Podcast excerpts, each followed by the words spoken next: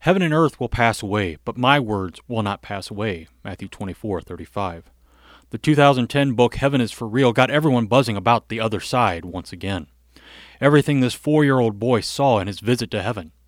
The question often posed to me about this book is is it true? Yes and no. I find it hard to believe that a child would make up a vision like this.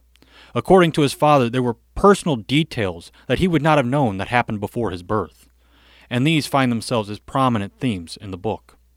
However, this is not the heaven we will receive when Jesus comes back. The problem with Colton's vision of the current heaven is the fact that the angels have weapons. They have weapons because Satan is still allowed there. This comes from the book of Job. Satan comes into God's presence to seek permission to torment Job. The current heaven has fallen because of Satan's rebellion against God. So Jesus says, Heaven and earth will pass away. Everything that God created very good in the six days of creation will pass away and be recreated. The only thing that will not be destroyed after Christ's return is hell. It was not part of the original creation. It was created for the devil and his angels because of their rebellion. The lake of fire will continue to exist into eternity, but there will be a new heaven and a new earth, as Isaiah prophesied. This new heaven and new earth will be very good, as they were in the very beginning.